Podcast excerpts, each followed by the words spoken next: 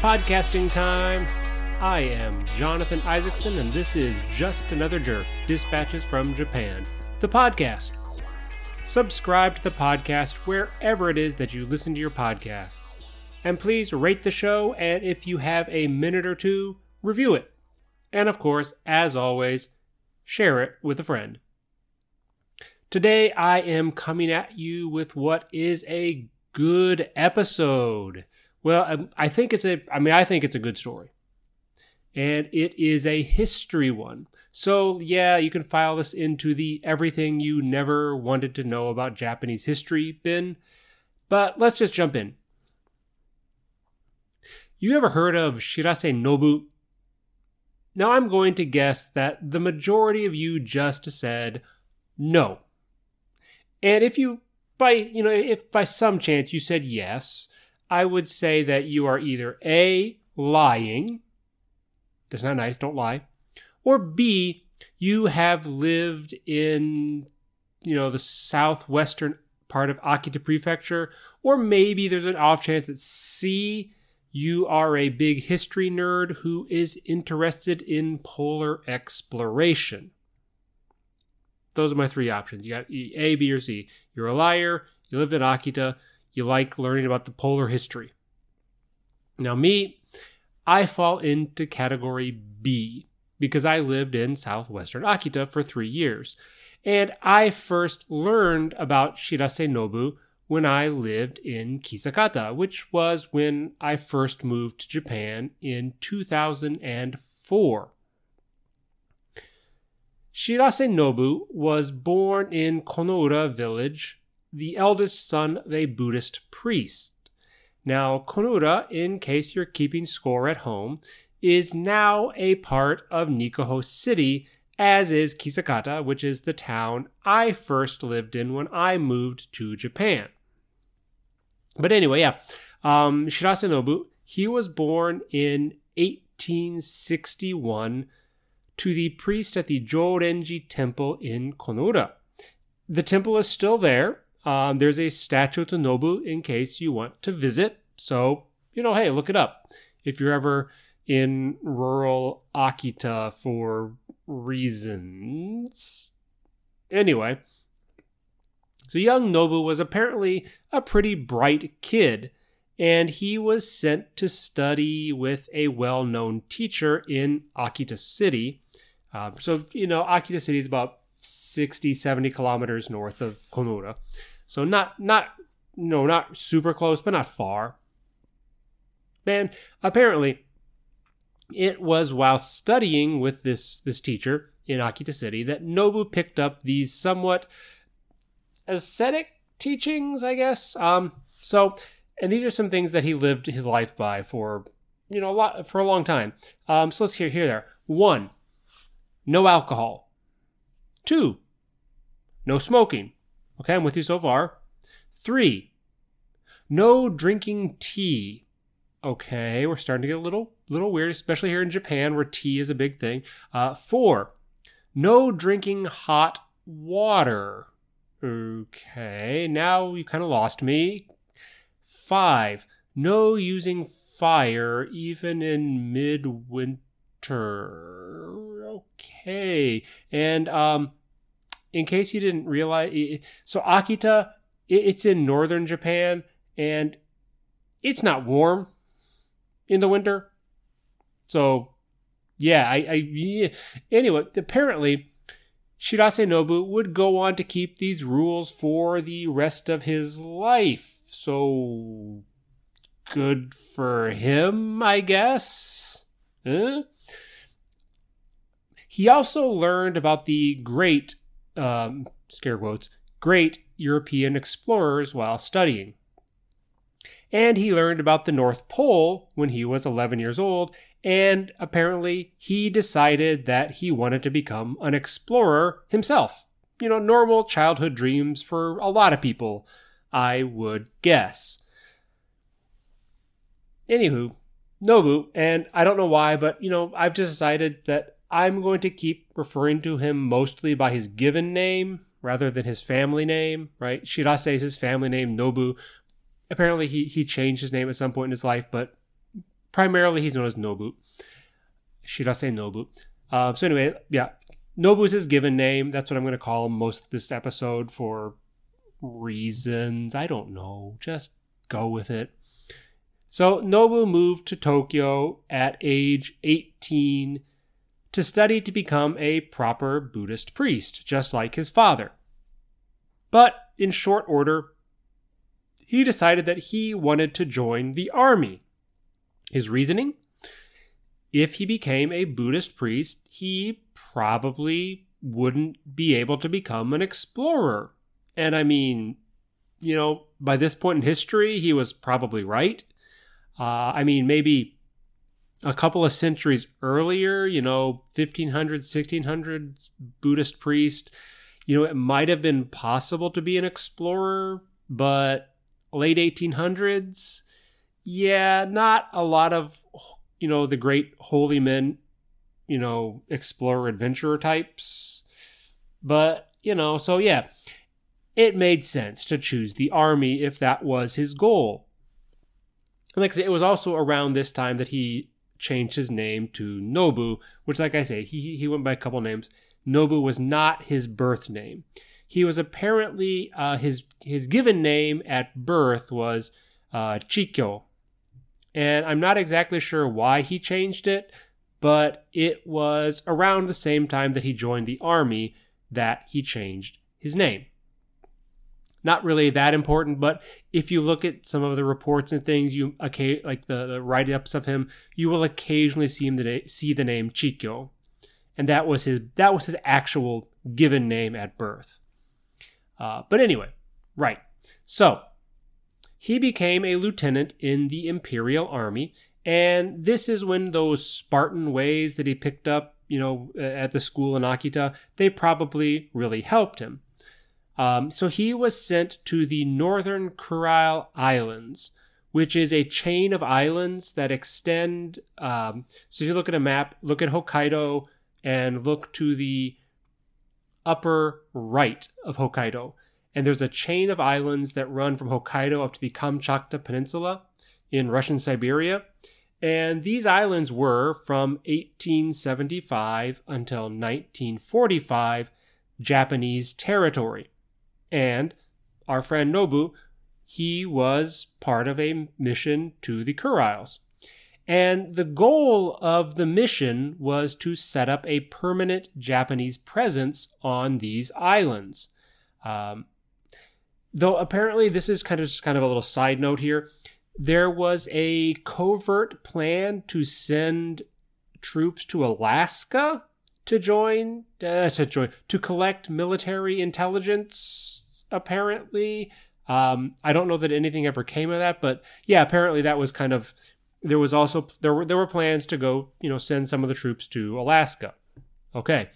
Um, however, the mission was apparently pretty poorly organized and didn't really accomplish much of anything other than getting members of the party killed by the harsh conditions.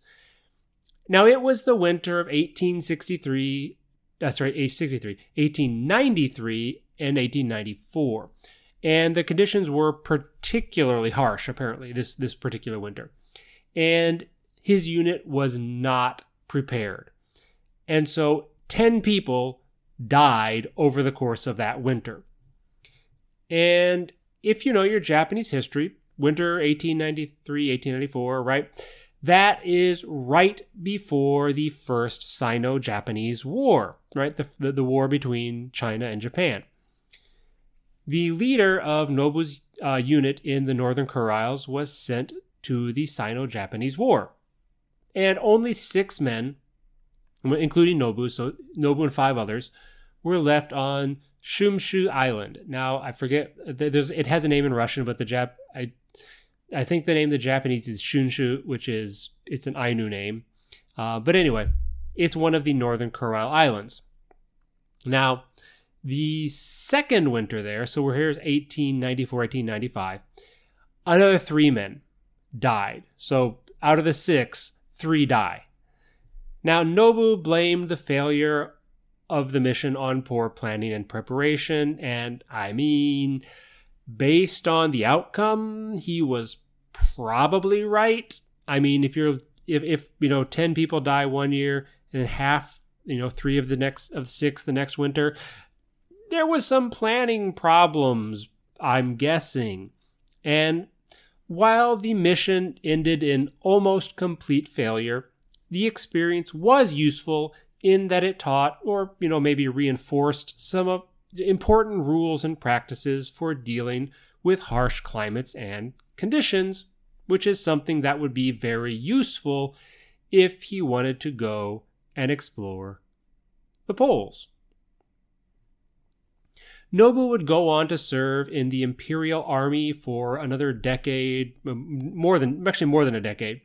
He served in the Russo-Japanese War of 1904-1905, and he was in the he was at the Battle of Sandepu, which is a which was a major battle in Manchuria, uh, in, northeast China. It, today's northeast China. Uh, at the time was known as Manchuria, and yeah, he he was there. He was at this one of this major battle in the Russo-Japanese War, and he was wounded in his in his right hand and his chest. Although it doesn't seem that the injuries were that they, they were not obviously they weren't fatal because he survived. Um, and, uh, and he was later promoted to first lieutenant. Now, after the war, he was still dreaming of exploring the Arctic. He had dreams of being the first person to reach the North Pole. But after news of both Frederick Cook and Robert Peary, I didn't know Fred had never heard of Frederick Cook. Apparently, he was at the at the time he was kind of a deal, big deal. But anyway, his his claim was has mostly been discredited at this point. But anyway, Frederick Cook, Robert Peary, they both claimed that they had reached the North Pole.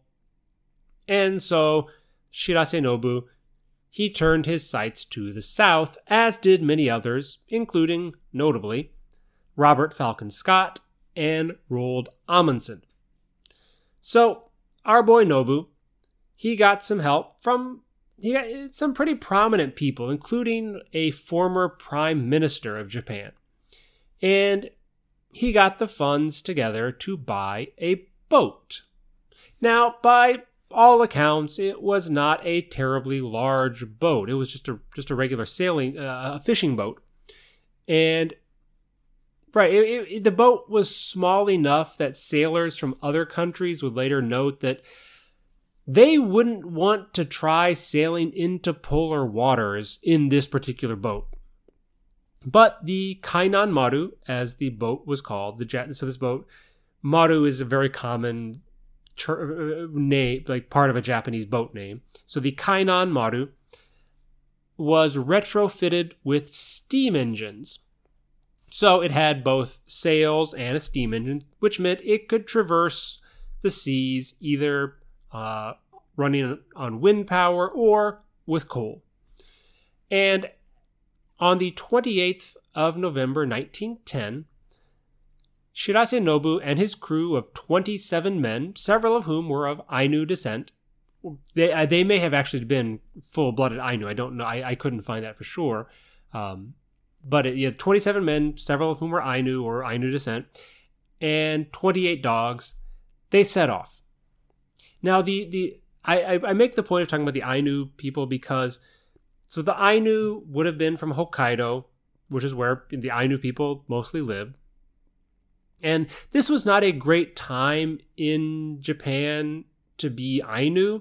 Um, this is shortly after the Ainu language was banned from use, and and and the traditional Ainu way of life was basically legislated out of existence. Um, in case you're you're missing, you, you don't know the story. The Ainu are the indigenous people of northern Japan, particularly Hokkaido.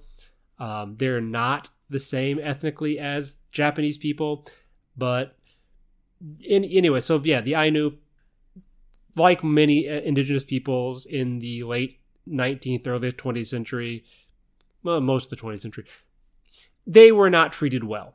So this was not a great time to be Ainu if you're in Japan. But in, in, in a situation like this, they certainly would have been a very welcome addition to an undertaking such as a polar expedition. Ainu people were traditionally hunters, fishers. They would have had a lot of very useful outdoor skills, right? Especially, you know, for dealing with cold weather. They're from Hokkaido, which is cold and snowy. But I digress. Not that's not our main point here. Nobu and his men they had some problems actually getting started. You know, they made a stop in the port to trim cargo before they finally departed Japan for real on December 1st. So, like three days after they actually set out, three, four day. Anyway, they took them a few days to actually get out of Japan. And they set sail and headed down to New Zealand. Now, unfortunately, the weather was pretty terrible for most of their long voyage from Japan down to New Zealand. Apparently, a lot of their dogs died en route. Um, I think I say they, they. I think I was reading they had 28 dogs to start, and like 12, uh, maybe either. I think it was no, it was 12 survived, 16 died in the just the trip down to New Zealand. Um, you know, just not enough. Like the, I think some ringworms. They had some some parasite problems. It was just not good for the dogs.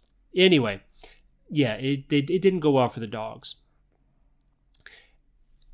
They finally arrived in Wellington in, in New Zealand on the 7th of February 1911. So it took them a couple of months, month and a half, to get down to New Zealand.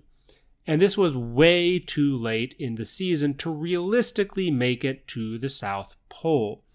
Now, Amundsen's and Scott's expeditions were already set up on the Antarctic continent. Nobu and his men, they were going to stay in Wellington just for a few days to restock, uh, make their final preparations for sailing south. During their short stopover in New Zealand, however, the new the Japanese party met with a lot of suspicion and racism initially. Initially. Right? Their boat seemed too small to, to a lot of New Zealanders, to a lot of Kiwis. It, it, the boat was too small to be a legitimate Antarctic expedition, a lot of people thought. Right? Their charts, their provisions, they were out of date and they were insufficient, respectively right? And some of the Kiwis, they mocked the Japanese crew as gorillas sailing about in a miserable whaler. Words that apparently stung Nobu pretty badly, and I can't blame him. I mean, it was pretty blatant, miserable racism. But the Japanese party persisted, right? They managed to find better charts, and apparently their their stick to itiveness earned them at least some grudging, maybe even some genuine respect in New Zealand.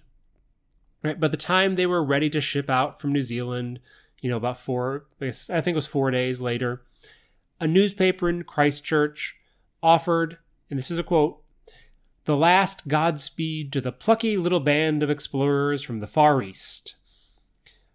And pretty condescending, but at least it was better than calling the Japanese sailors gorillas, right?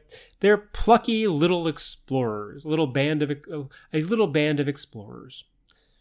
Again, kind of condescending, but you know, it's better than being called a gorilla.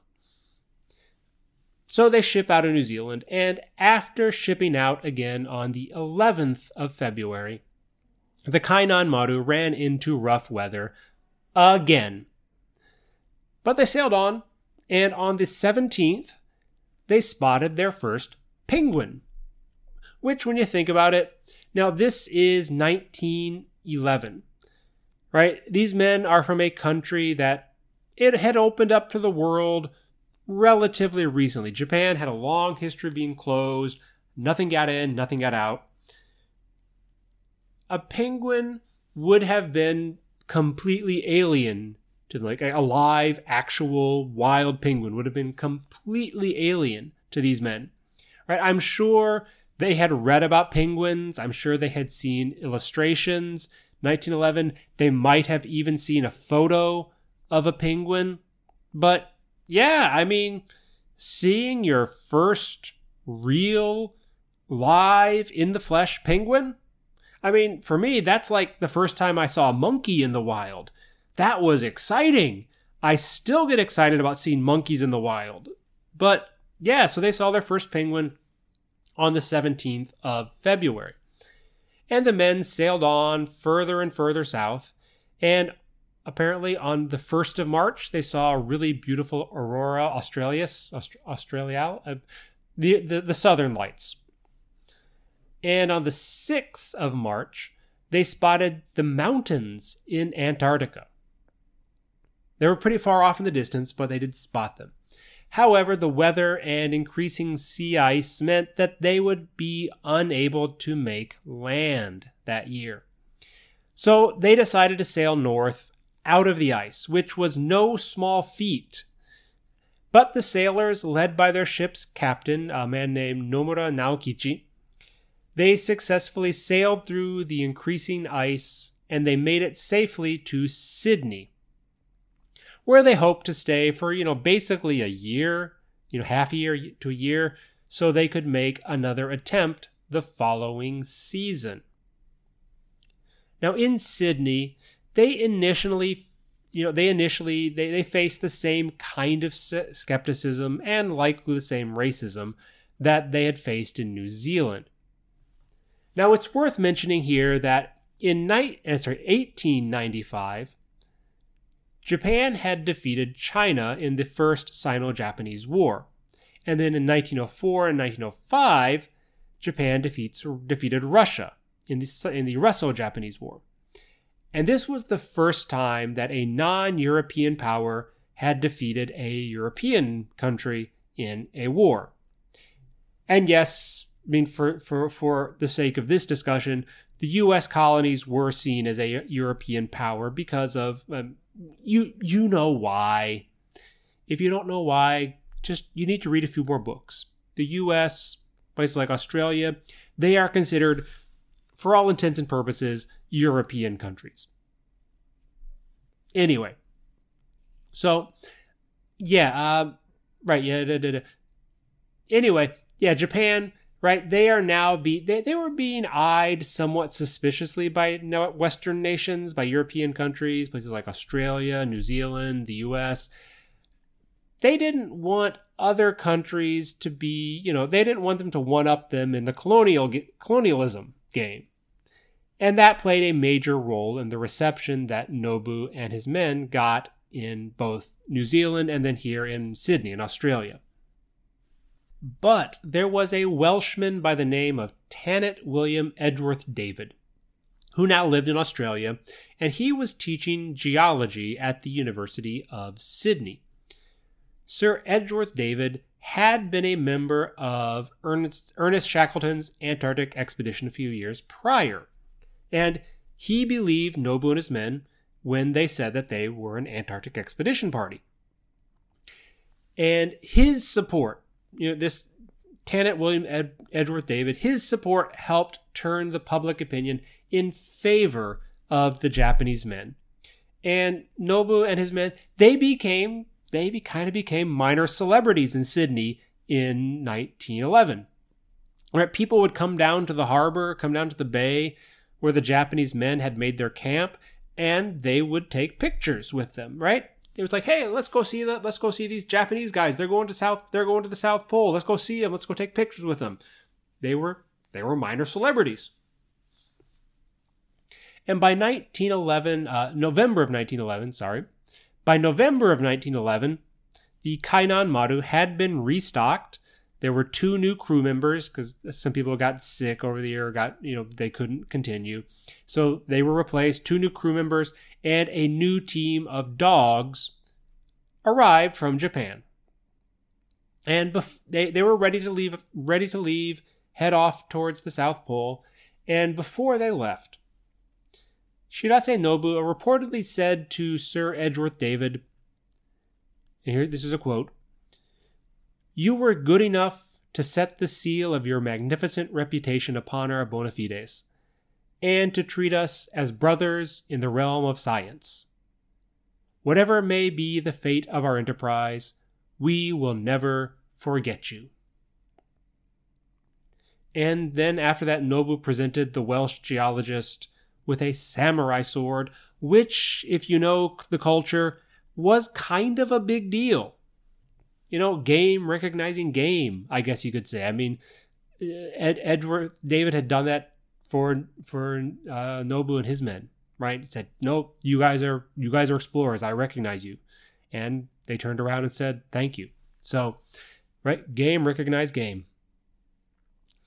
And on November 19th, the Kainan Maru sailed out of Sydney Harbor, and in a complete contrast to their arrival, they were cheered on by the residents of Sydney. And Tannatt William, Edgeworth David, and others sailed a short way. There's an island just kind of out in Sydney. It's called, I think it's called Shark Island. They sailed out uh, as far as Shark Island with the Japanese crew and then said their goodbyes, good lucks. Now, by this point, the goal of the expedition had changed. Nobu knew that at this point, Amundsen and Scott they were probably too far ahead of the Japanese team, so there was no chance to be the first to reach the South Pole. So Nobu decided it would be better to focus on more modest goals, on scientific goals, surveying goals. And I won't go into a whole lot of details about the actual expedition. Uh, I'll just hit some of the highlights pretty quickly here. So they first made land in Antarctica on January 16th, after a brief but frightening encounter with a pod of orcas. And once in Antarctica, they briefly encounter the Norwegian party of Amundsen's men.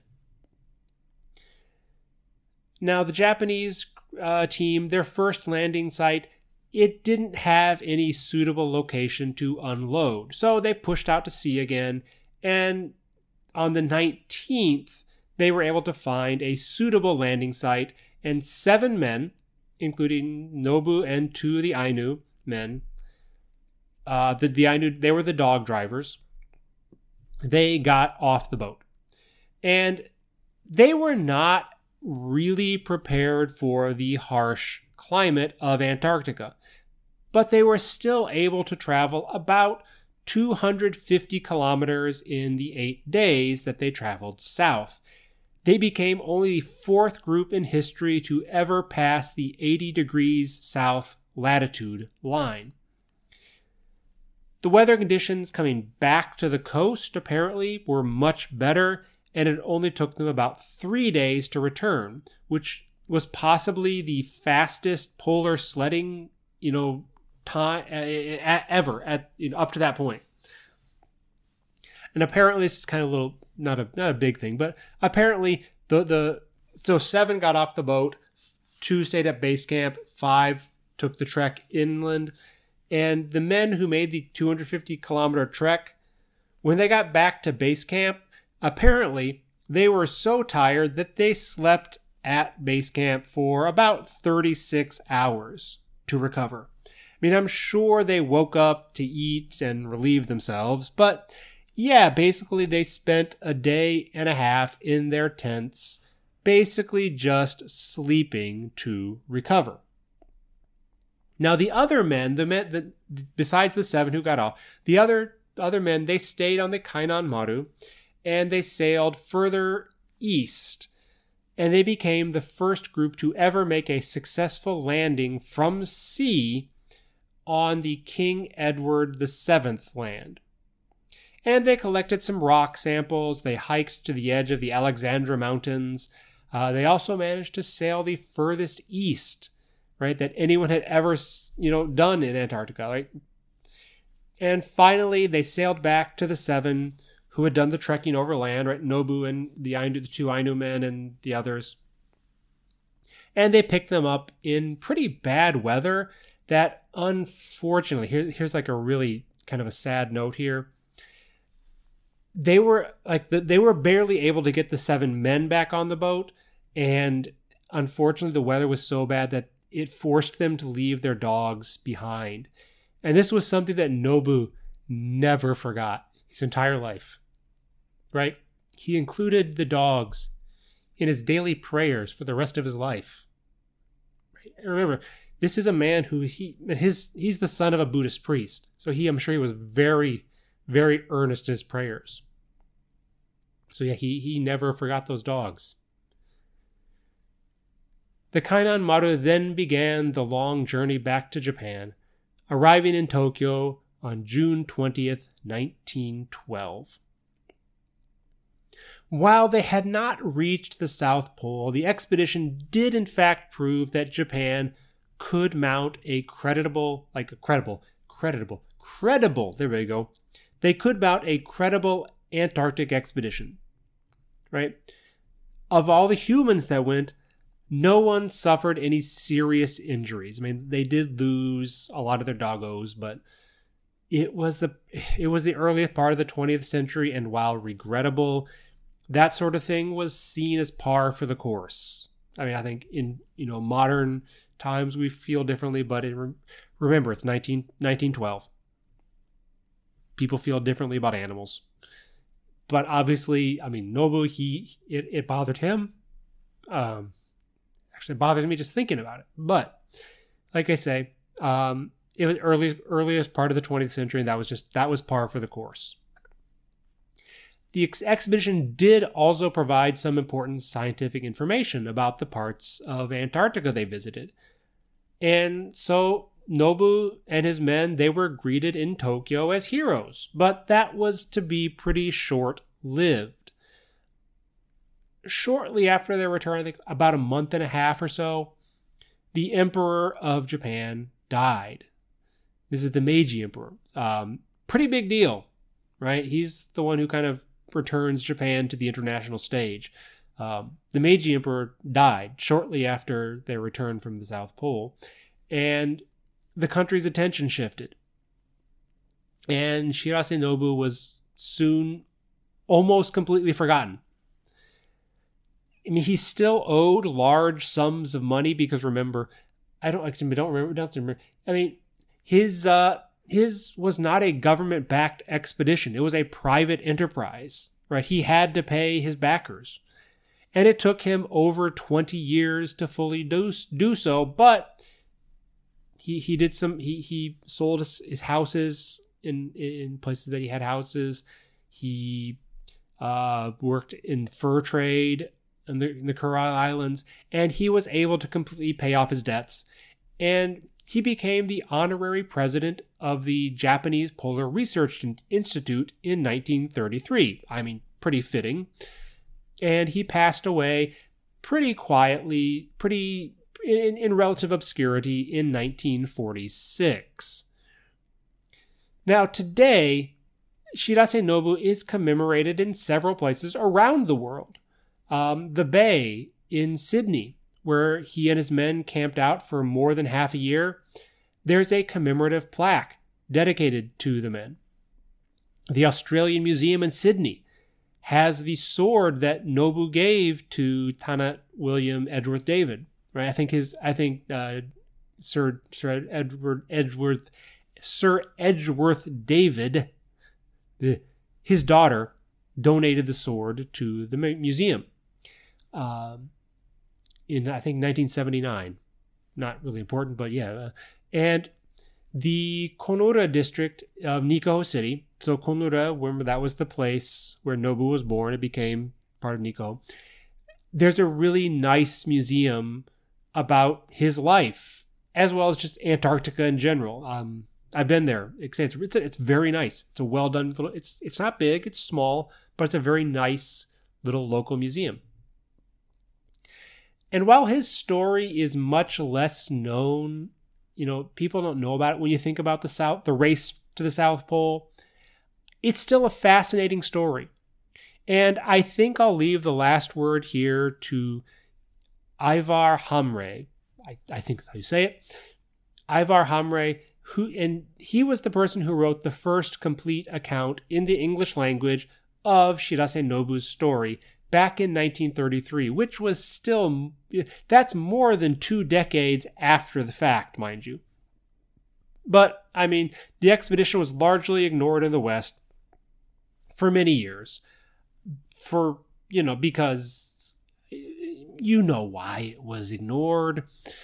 But let's let's close out with the final two paragraphs here from Hamre's write-up for the Geological Journey, Journal, the Geological Journal of November 1933. And I quote Strange though it may seem, this account of the Shirase expedition is likely to be the first narrative thereof written in a European language, filling to a certain extent a blank in the history of Antarctica. The reason for the reticence on the part of the Japanese themselves with regard to the expedition is not easy to discover. It is obvious that the expedition of Lieutenant Shirase and his brave companions was a fine undertaking.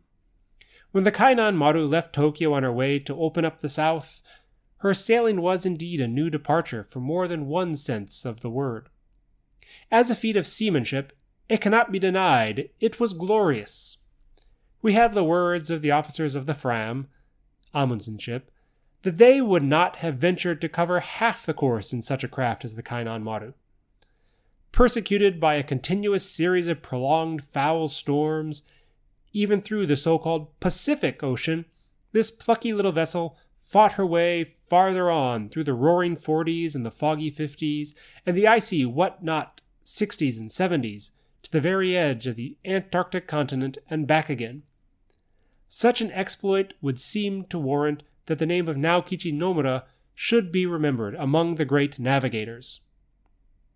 As an Antarctic venture, the Shirase expedition should be judged not on the shortage of 10 degrees from its original goal, but in the light of the fact that this was a totally new departure in Japanese exploration based on no previous experience, which, in polar regions, is perhaps more important than anywhere else. In the light of this fact, the Japanese venture of 1911 1912 fully deserves its place, up till now left rather blank, in Antarctic history. And that is where we'll leave it for today. Please remember to subscribe, rate, and review the podcast wherever it is that you cast your pods. This podcast is on most of the major platforms, right? You know, your Apples, your Google, Boss podcasts, your Stitchers, your Pandoras, Amazon podcasts, probably some others. If it is not on your favorite platform, let me know and I will I'll try to get it on there. You can find the Twitter for this podcast at Just Another Cast, where you can find uh, daily tidbits of Japanese uh, history trivia. And you can email the show uh, just another jerk podcast at gmail.com and you can find all of that information on the website tinyurl.com slash jerkpod that's all for me i'm jonathan isaacson and I'm out. Peace.